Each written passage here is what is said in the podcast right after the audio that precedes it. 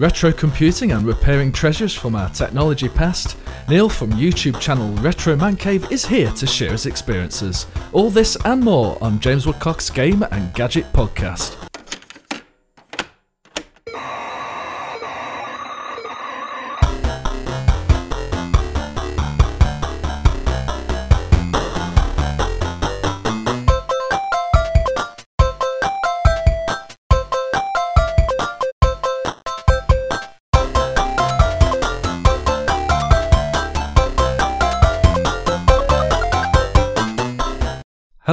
Welcome to my Game and Gadget podcast. I'm James Woodcock, and I realised just recently it has been over five years since I recorded a show.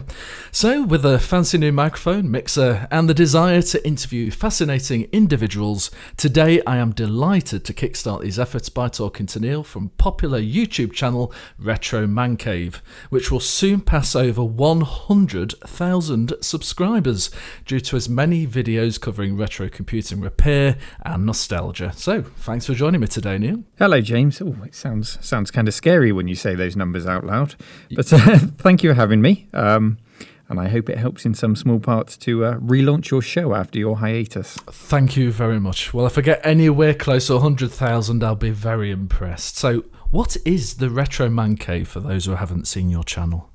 Okay, um, so the Retro Man Cave comprises of the Retro Man, that's me, and the cave, which is the space I work in. And I think sometimes actually the cave has a personality of its own.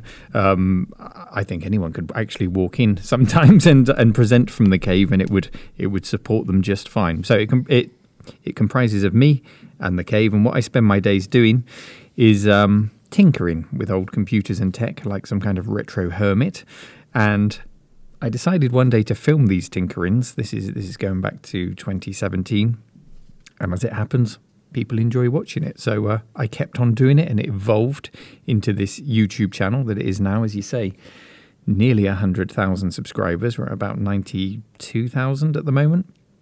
Um, and it's evolved into kind of a, a, variety of formats, if you like, ranging from tutorials and restorations.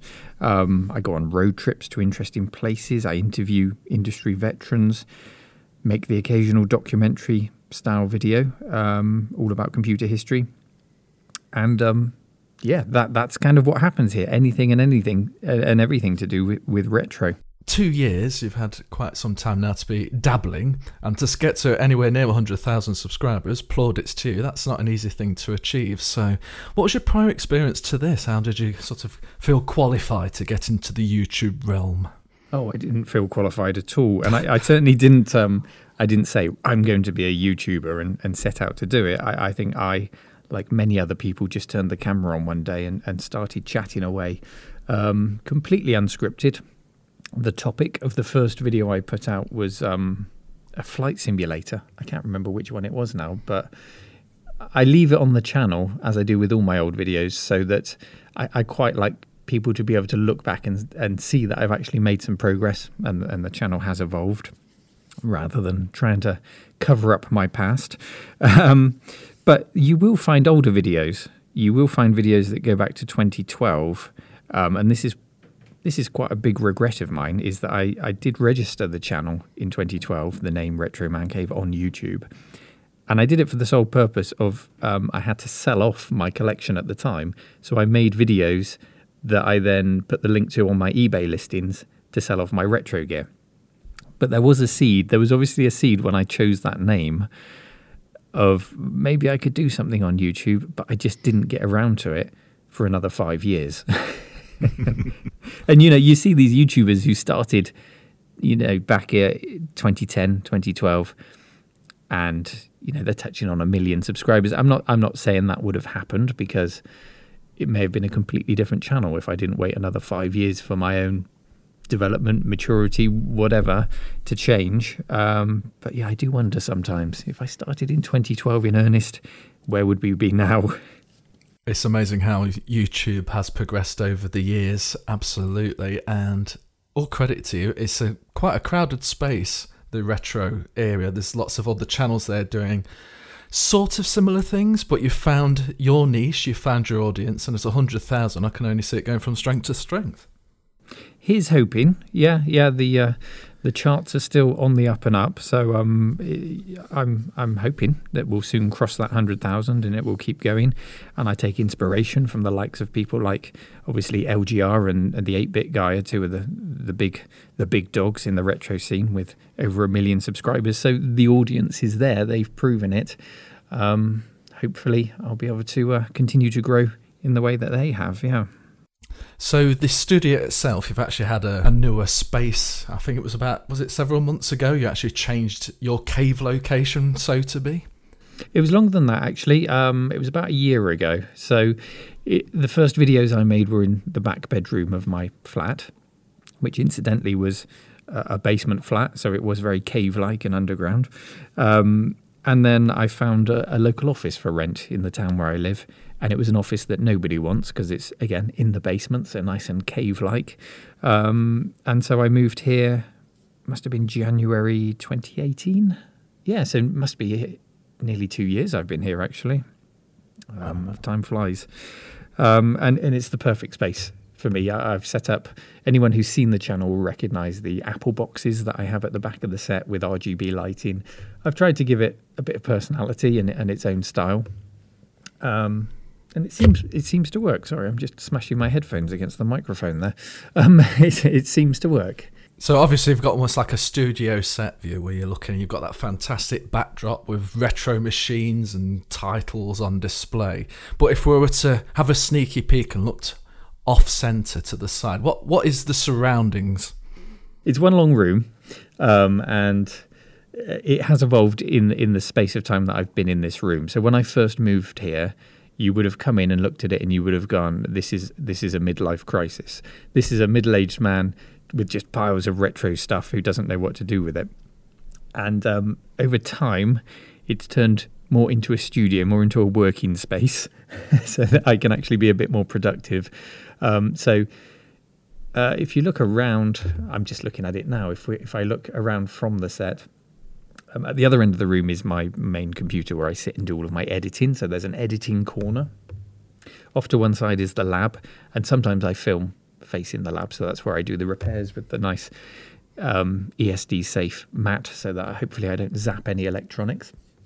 Um, but it is quite a small room. Um, most people who come and visit um, comment how it looks uh, looks bigger on TV, and lots of people do visit, by the way, which is nice. I've got quite an open door policy for most viewers who uh, happen to be in the area, they'll pop in for a cup of coffee, which is really nice and a, a nice way to build the community. How often do you like to release videos? Do you have a kind of schedule you try and stick to? I do. Um, so Thursdays is the the big video release day. So I try and do one a week, um, and then I also have what's called the retro tea breaks, which is more of a podcast format, although I do film it, and that's where I interview people and the purpose of that one on the Mondays was to try and um, just have a chat with someone and have a format that would be a lot quicker to edit and get out there. So it's just, I literally just record it and upload it. Whereas the Thursdays um, releases are a lot more um, sinner, sinner, sinner. What's the word? Cinny something. Um, yeah, they've got a lot more flair, a lot more editing involved.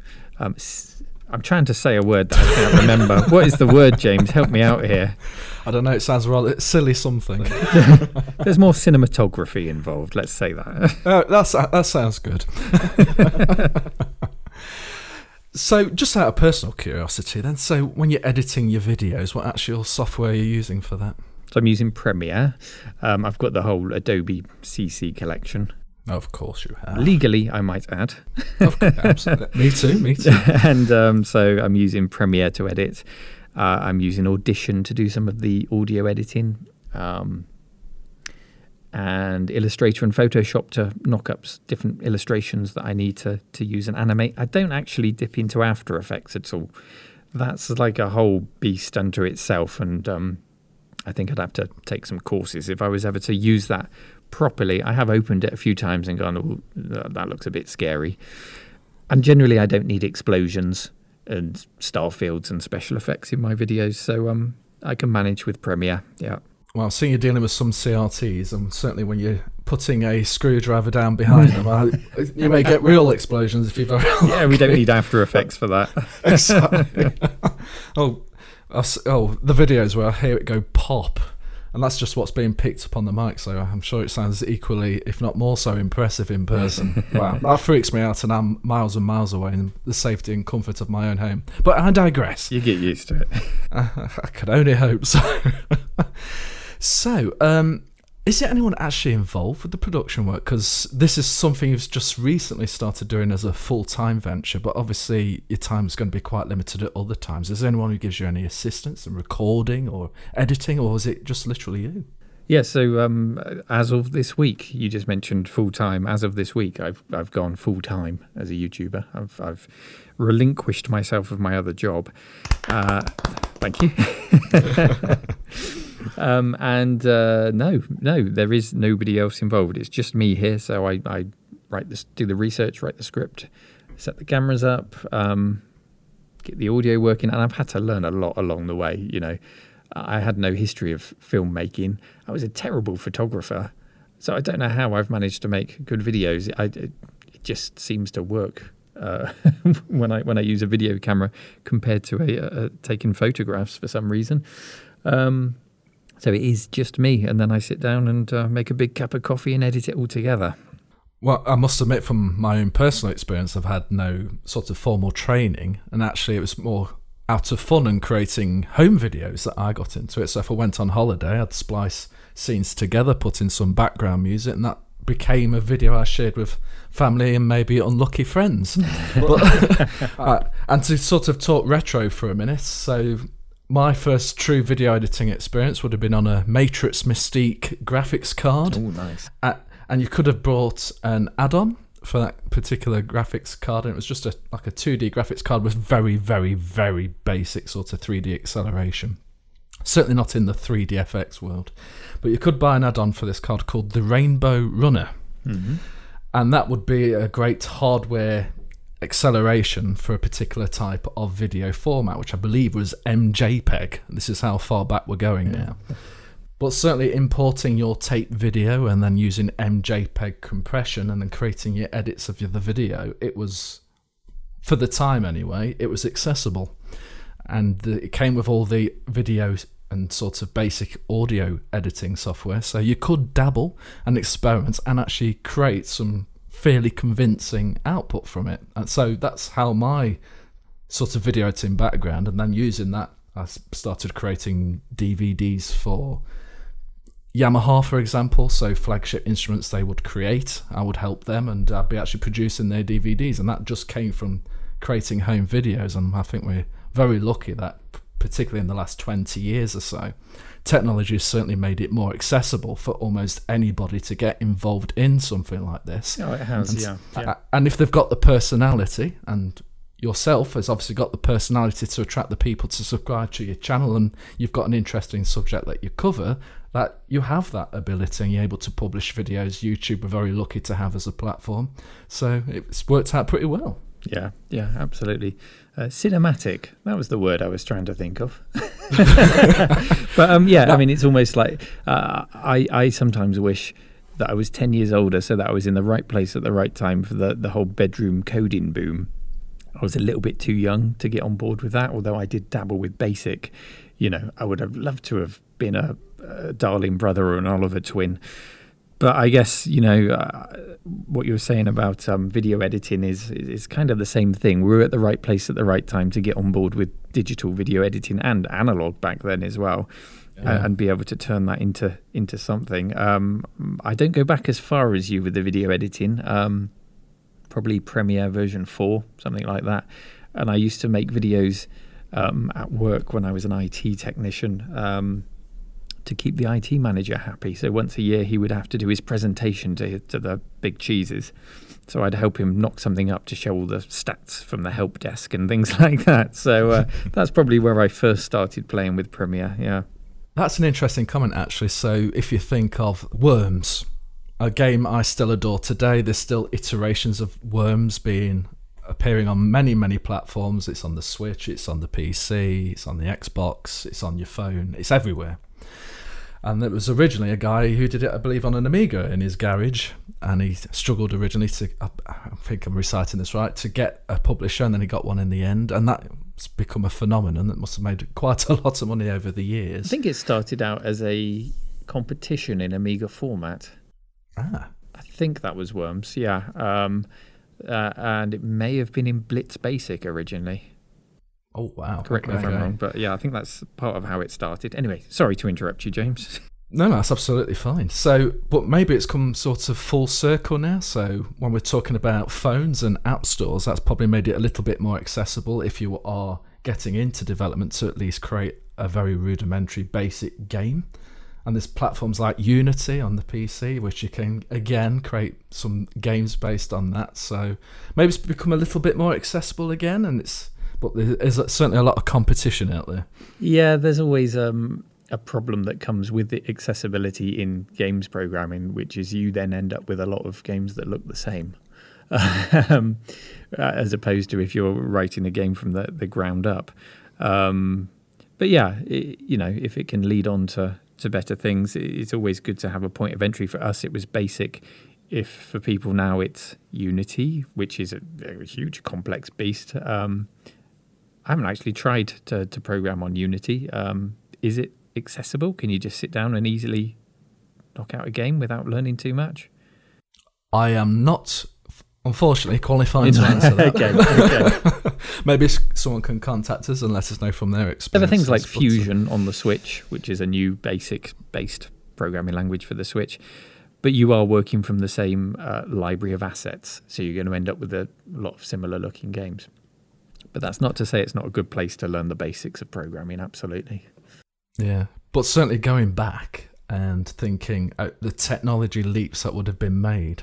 So I think the jump from, say, 8 bit to 16 bit, 2D to 3D, there have been so many advances and how quickly sprites can move around on the screen, how many number of sprites. Uh, and factor in all these different things, it's probably easier to create something more unique than it is now. Yeah, yeah.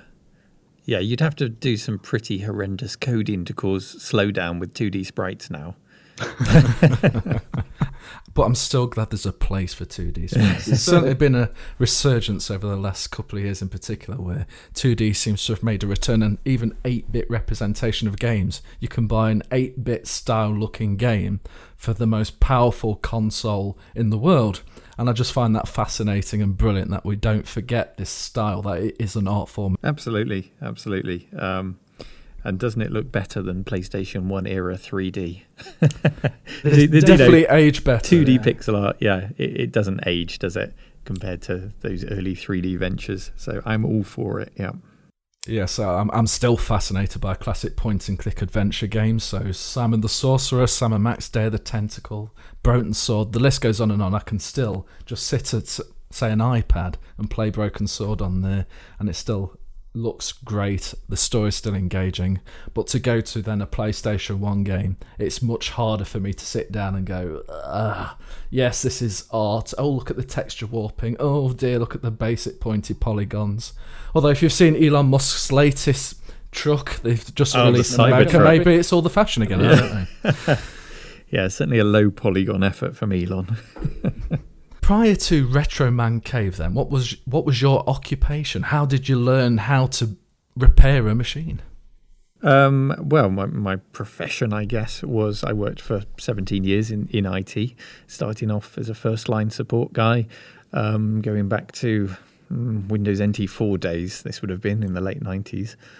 Um, worked my way up through the help desk, became a server engineer, network engineer, IT manager, IT director, all of that business. Um, and then after 17 years, I got a bit burnt out, as as a lot of people do in that industry.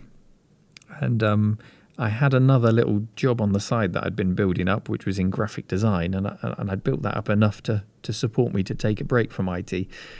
That was only three or four years ago. So um, a lot of experience in IT, but that's not necessarily experience of taking machines apart and fixing them. Yes, I did build PCs from scratch for as long as I can remember. Um, but I didn't have, ever have to pick up a soldering iron on the help desk, that's for sure. That was going to be my question. When on earth did they ask you to get out the soldering iron? yeah, it just doesn't. You know, if I, if I'd been in IT twenty years earlier, then yeah, sure, but it just just didn't happen anymore. Um, so that was very much just just a hobby. Um, it was born out of a love for retro computers. So in the late nineties, I was doing things like buying arcade machines when you could still get hold of them very easily because arcades still existed. I remember I picked up the yellow pages once phoned an arcade and said, "Have you got any I can buy?" and they said, "Yeah, we've got a lockup full. You can have oh, one wow. for fifty quid." So um, took an arcade home. It was in a bad state, um, so that's the kind of projects that I'd pick up and fiddle with and learn things as I go. Um, what did I do with that? I ended up putting a main PC in there, decasing the family CRT, the old uh, telly from the lounge, and stuck that in there and um, figured out how to get it all working.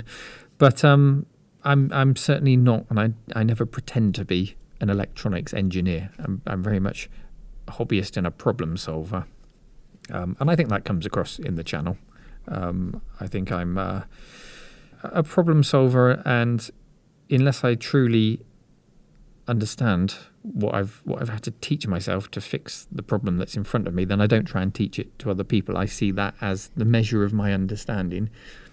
So, for example, um, my most recent video, I replace a flyback transformer on a CRT.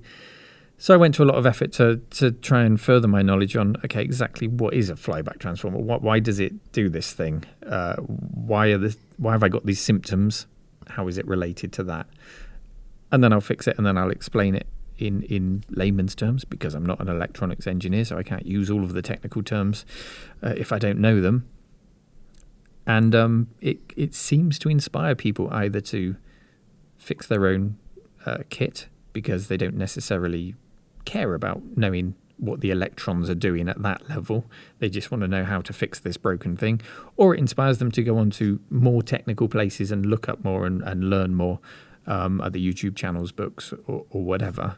So I get a lot of positive feedback for, for taking that approach from people who watch the channel. Um, which is really nice. It's nice when you hear that you've inspired people. You're basically following you on a journey as you explore and discover things along the way. You're not literally saying, okay, this is what you need to do. Here's step one, step two, step three. It's literally you're on a journey. We're joining you for that journey, and let's see what we found out along the way. And a lot of it also is it's not been a smooth ride. This didn't work. I shut it up, and then this didn't work, and and, and it's all these. the recent and, Amiga and we, video. I don't know if you saw that one. I was building a new Amiga, and there was one episode in particular where just thing after thing, you know, the RAM broke, the um, oh, what else broke on it? All sorts broke on it. Uh, it was two lots of RAM actually that broke. Um, the a pin snapped off of my Vampire accelerator, and then the, the the cream on the top was when I managed to put it all back together and boot it up. My Amiga booted as an Atari. Yeah. it booted as an Atari ST, and I'm like, what the hell is going on after the day from hell trying to fix all this? It's just trolling me now. And um, it, it, turned out that if you hold the fire button down on a joystick with a Amiga with a vampire in, the vampire, which is FPGA based, will go into Atari ST mode. and it just so happened I had a book or something sat on top of my joystick when I was turning it on. But that are literally the day to day frustrations, isn't it? That we're sharing your pain as you go on this journey. Yeah, it's all part of the story. And Exactly. You know, it's not a tutorial channel. Yes, you you hopefully you'll learn skills as you go, but um, it's entertainment first and foremost. That's what I try and produce. Absolutely, and I'm sure the community.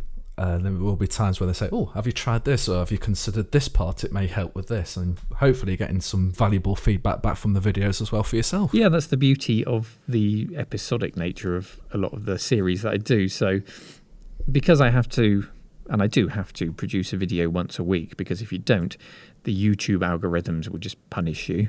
Um, I have a limited amount of time to make a video. So if I want to do a big project, I'll break it down into three or four episodes. And um, usually I'll put out the first episode and immediately I'll get lots of feedback from people saying, Have you seen this accelerator or this add on? Or, you know, do you need this to help you with it? And by the end of the series, I've had really kind and generous donations from people. Um, good advice, and and it turns into a, a result that's a hell of a lot better than it would have been if the community wasn't involved. If it was just me saying, "This is what I'm going to do and this is how I'm going to do it," so it really is beneficial. Yeah. What got you into this retro? What was your first gaming and computer experiences that got you hooked? Uh, my very first computer was an Amstrad CPC 464. We're going back to 1985, I think that was. Um, and I think my story is probably familiar to a lot of people. It was just the case that you, you sat down and suddenly you were controlling what was on the television and you'd never done that before. It was that sense of control and wonder, and I had no idea how it was working. I was just a kid, but the possibilities seemed completely limitless. Um, so I was hooked from day one. It was actually bought for me and my brother, and I think after five minutes, he went off and played football. He wasn't interested at all. Uh, so, it became my computer. Um, and yeah, it just built ever since. Amstrad CPC, went to an Amiga 500 after that. And then uh, over to the PC, as most people did in the 90s. Um, and I've been a PC user ever since. Uh, until until I started buying all the retro machines, I guess. But now, no doubt, you're buying retro computers and machines that you didn't have at the time. You've just read more about them and gone, oh, I, I need this. I want to explore this. And on your channel, I want to open it up and explore this. Yeah, thing. yeah. Um, filling in the gaps, buying the machines that you wouldn't have had a hope in hell of being able to afford back in the day, although prices are creeping up again. Yeah. And hopefully I'm not responsible for that. but, um, you know, things like, um, you know, Amstrad Mega PCs, uh, Sharp X68000. I didn't even know a Sharp 68000 existed in the 80s. This is a, an incredible powerhouse of a Japanese gaming desktop or tower. You can get it in two form factors. Um, machine, so many, so many things. You know, we're talking about over 40 years of consumer electronics and, and home computers to, to play with. I'm not in danger of running out of subject matter anytime soon or computers to pick up. And as Indeed. soon as I scratch the surface on something, um, I don't know, I covered the Thomson MO5, which is a French computer. All of a sudden, people start making suggestions. Well, have you seen the Alice, or have you seen this or that? You know, there's a whole range of computers in every country you've never heard of, Russian or, or Soviet ZX Spectrum clones. There's millions of them. You know, th- there's so much to explore.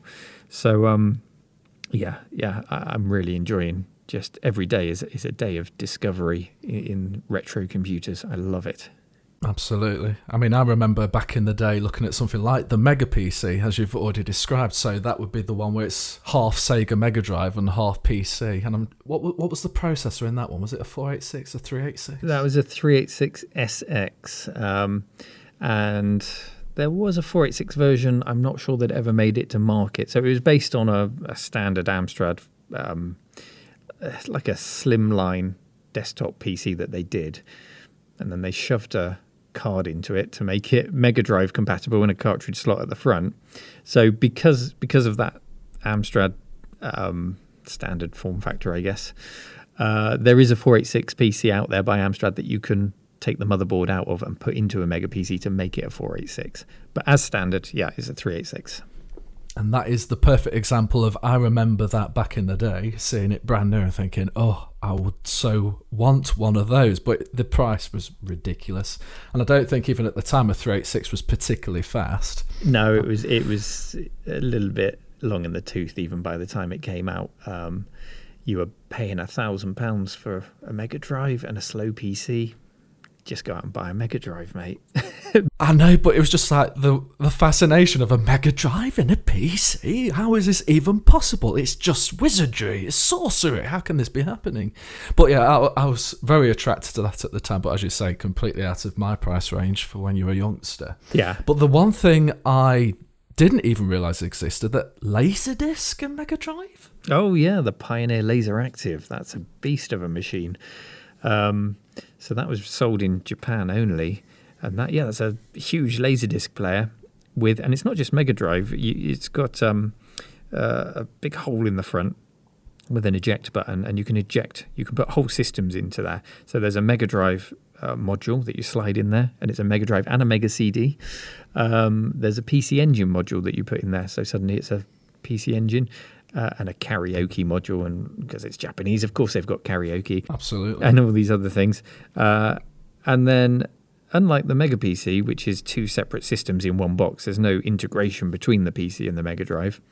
On the Laser Active, they then brought out Laserdisc based Mega Drive games. So there's this really rare, I can't even remember how there are, it's probably like 15 or 16 Mega Drive games on Laserdisc and PC Engine as well. I'm not saying they're any good, but they're they're fascinating to explore. Yeah. Hopefully, everyone who's listening to this has seen a laser disc or at least seen one online. But these are just gigantic CDs, really. And they, I own an actual laser disc. Don't have a player. I just wanted the novelty of actually being able to hold a laser disc. But they are such massive things. I guess the most famous laser disc game is Dragon's Lair, isn't it? Oh, absolutely. I'd love to get hold of a Dragon's Lair machine. Oh, there we go. We'll keep our eyes out for that one. But I think, as you can tell, I've been watching your videos to be able to pick out all of these for you on this podcast. Yeah, appreciate but it. I was watching one and I actually watched it for the second time because it was a computer that's very dear to my heart. So in the past, I owned an Acorn Archimedes A3010. hmm So while everybody else had their Amigas and their Atari STs, I was like the the weird kid who had the Acorn Archimedes A3010. I didn't like which- to say, yeah. So, to be fair, it was an awesome machine. It didn't have a huge amount of software support, but there were some great key titles on there. So, it came with Zool, for example, and obviously Zool was on various platforms, but it, it seemed to run absolutely fine and look absolutely fine on the Acorn. But I think what drew me in at the time was the operating system seemed quite ahead of its time. It seemed very stable. It has a lot of the nice windowing that we all see today and just take for granted. But the bit I loved the most, and you did the Risc PC video, was the ARM processor. Mm. So just want to give a little bit of background. I don't want to spoil your moment. You just tell us about ARM because this machine, when I was ridiculed for my Acorn Archimedes, has somehow taken over the world. Yeah, so um, ARM processor, ARM process, processors go all the way back to um, Acorn in the early 80s. So they developed uh, a processor and they, they tested it on the BBC Micro's tube port. So uh, they created this new processor, tested it on the tube port, and it's what's known as a, a RISC or reduced instruction set CPU. I think that's what it is. Computing. Computing, computing. Thank you for correcting me um, as opposed to CISC, which is the complex instruction sets that you get in the Intel CPUs. So it's a slightly different approach to, um, you know, how you instruct these processors. And the wonderful thing about them is that they used very little power compared to the CISC CPUs, which is why over the years it's evolved into the perfect CPU for tablets and for telephones, and, and it's it's in every device you can think of. Um, but before it got into mobile phones and tablets, it was known as uh, hmm, was it ARM at this point? I think it was ARM, uh, but the A stood for Acorn for a long time before it changed. Anyway, it went into the Archimedes range of computers. So you had the BBC Micro, then you had the BBC Master and the Master Compact, and then Acorn moved on to the Archimedes range, and it was all based on their RISC CPUs, and it was powerful, powerful, I'd say low, low powered, but powerful CPU. Um, before we had 3D accelerations uh, as standard in our machines, I remember seeing things like E-Type Jag uh, and Chocks Away, and all of these Starglider, all of these 3D games running on Archimedes, Conqueror and Zarch, and they just flew. The frame rate was incredible. Um, my Amiga 500 couldn't keep pace. It was just the fact that I had a much bigger library of games on my Amiga 500 that kept me interested. But I was slightly envious of the one weird kid that we had that owned an Acorn Archimedes on our estate when I used to go around and play uh, on that. So, um, yeah, it's a machine that uh, even if it wasn't the most successful machine, uh, it's it's probably had the most successful legacy of all retro computers in that ARM processor for sure.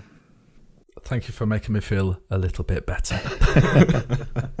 In fact, I need to dig it out of the garage and make sure it still works. I need to dive into my cave and see how that's still going. But anyway, moving on.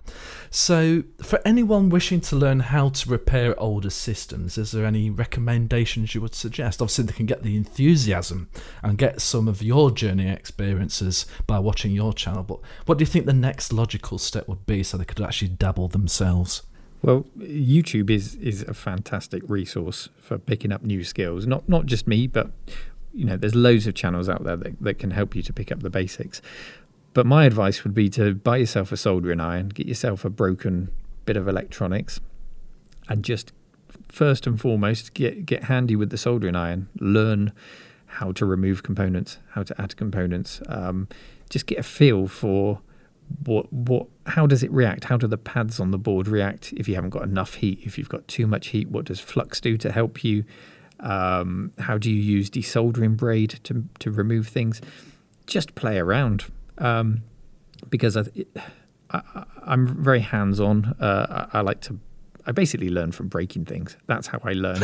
I don't learn from it feels too much like school to pick up a book and start reading, you know, the fundamentals of electronics before you even get your hands dirty. So I would say pick up a soldering iron, learn how to use it. And then when you're starting to feel a bit more confident and you've got that nice feedback of feeling like you've learnt something, um, then pick up a book and then go, okay, so what's this funny looking component and what does that do? Um, but the, the beauty of if you're doing it for the purpose of fixing retro computers. The beauty of that is they've been around for you know 30 or 40 years. It's very well known what a lot of the common problems are with them. So as long as you know how to use a soldering iron and you can see what the symptom is of your problem, I don't know, there's a squeal from the monitor or whatever it is, it's highly likely that you'll find on a forum somebody who's describing your problem perfectly and what the fix is. So, say replace capacitor C25. As long as you know how to use a soldering iron and you're confident that you're working safely, you're not going to zap yourself. Um, yeah, avoid monitors to start with, but um, then you've got the skills to do that. You you don't yet know why it's fixing it, but you've achieved your objective of fixing your original ZX Spectrum or whatever it was, and then you can continue your journey to learn about why it fixed it. But you get the satisfaction of having fixed something. So start with a soldering iron, absolutely. So, what are the common things that appear a lot as problematic areas in computing? From watching your videos, a lot of it seems to be leaky batteries, which is can be devastating, or not so bad if you catch it in time, or capacitors. Capacitors, and it's um, it, it's a pain because yeah, capacitors are, are, at an age in these machines where they're all leaking. There are different periods of time, like um, in the early 2000s, where there was lots of really quite poor quality surface mount capacitors, so they're all leaking. Uh, there's a period in the 90s, like with the Amiga 600 and Amiga 1200. They've got there's a period there where their capacitors are really bad. But then you might have a BBC Micro from 1981 which is working perfectly fine. Um, it, but but you would still want to change the capacitors on a machine that old. But the problem for me is because pretty much everything has bad capacitors that I touch around here.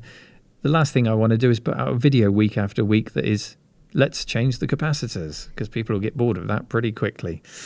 But it is the main problem. If you're fixing machines, that is the number one thing you're going to come up against is dodgy capacitors. Absolutely. And it certainly appears you need to be well, at least have be the what's the word I'm looking for? Have the patience of a saint. That's the term. You do need patience. Um, yeah.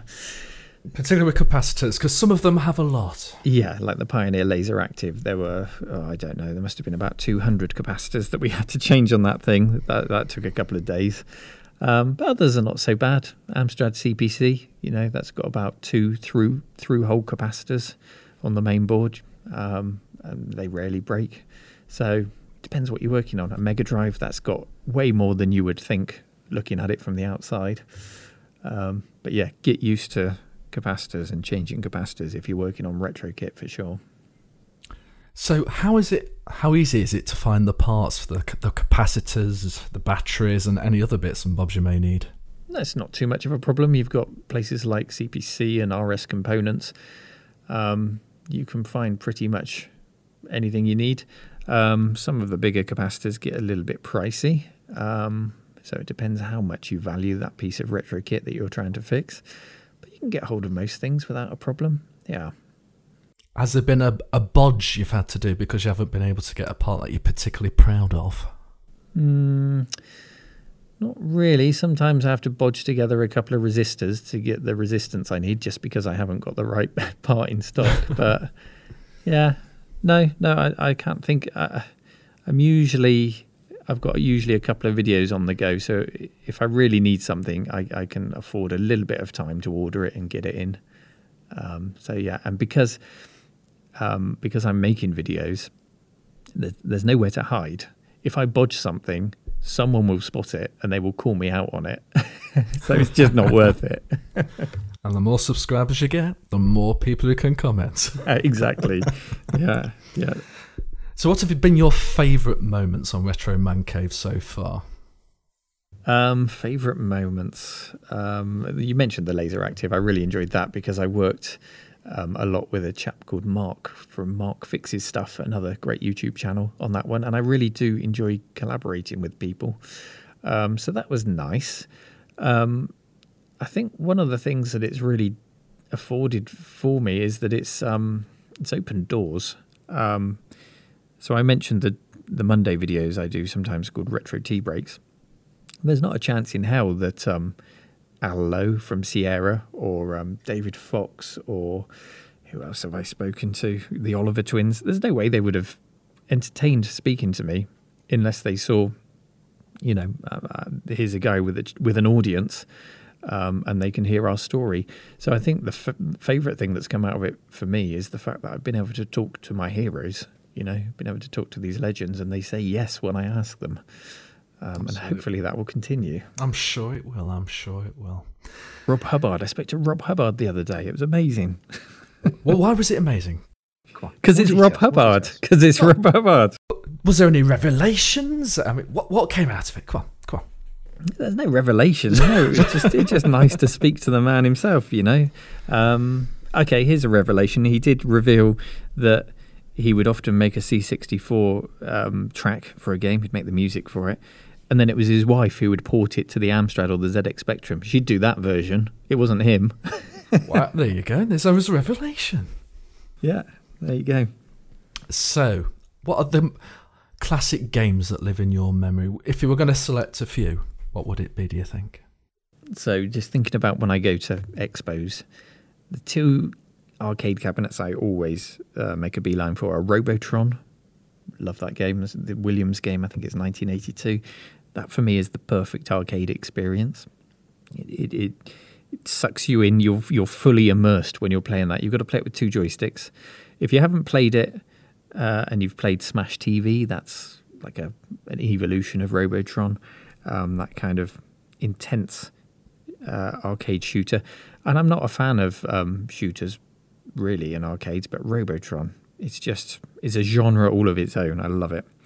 Um, and Outrun, just because Outrun makes you feel cool as hell when you play it in a sit down arcade. You know, the the full size sit down Outrun cabinet. It's the coolest game around. Um, I mentioned Dragon's Lair earlier. I don't know why I like Dragon's Lair. It's it's crap.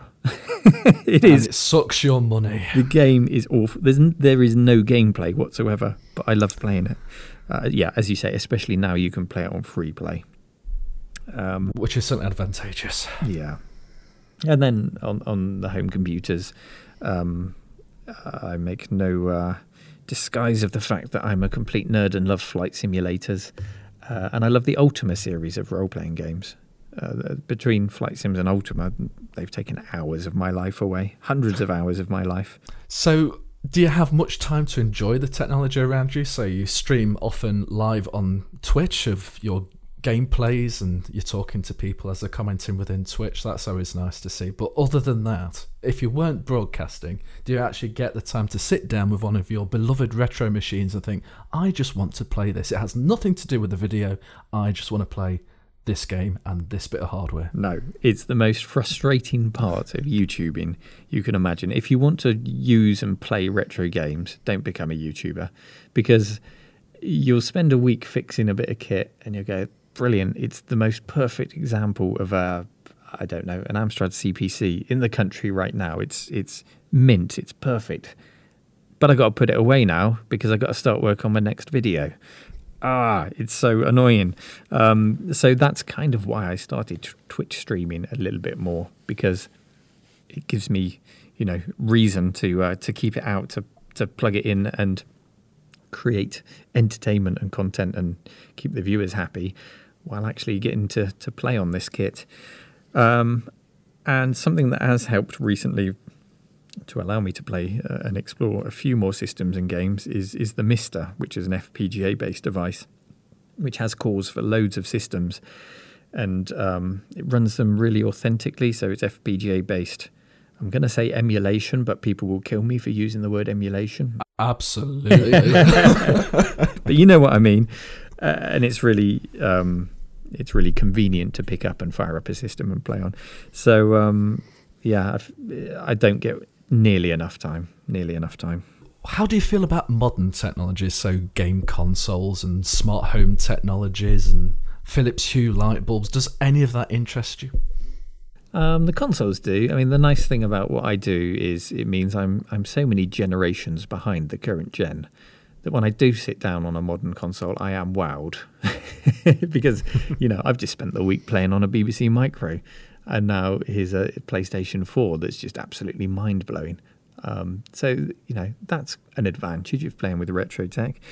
But outside of that, um, no, I, am I'm, I'm not paranoid. I'm, but I'm not a fan of inviting tech into my home that's you know always listening with the objective to target me as a consumer. So I, I try to avoid the listening devices. Um, I spoke to my energy company recently. They were trying to push me to get a smart meter.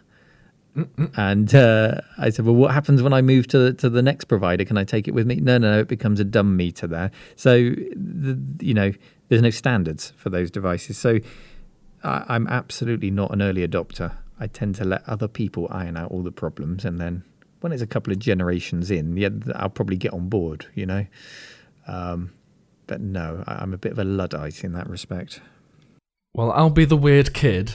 I'll be the one experimenting then. Yeah. I'm taking all the pain initially. and, I'm sure, and I'm sure in 20 years you'll be working on repairing an Xbox One X. There you go. You pay £500 for this bit of kit, and then in a few years I'll pay a tenner for it, and all the problems will be gone and that's it. That's how it works. So uh, thank you to all the guinea pigs out there who are on the cutting edge. but I guess the biggest problem when you look at retro gaming in particular, you buy the floppy disks, you buy the cassettes, the cartridges, but more and more of that's becoming digital.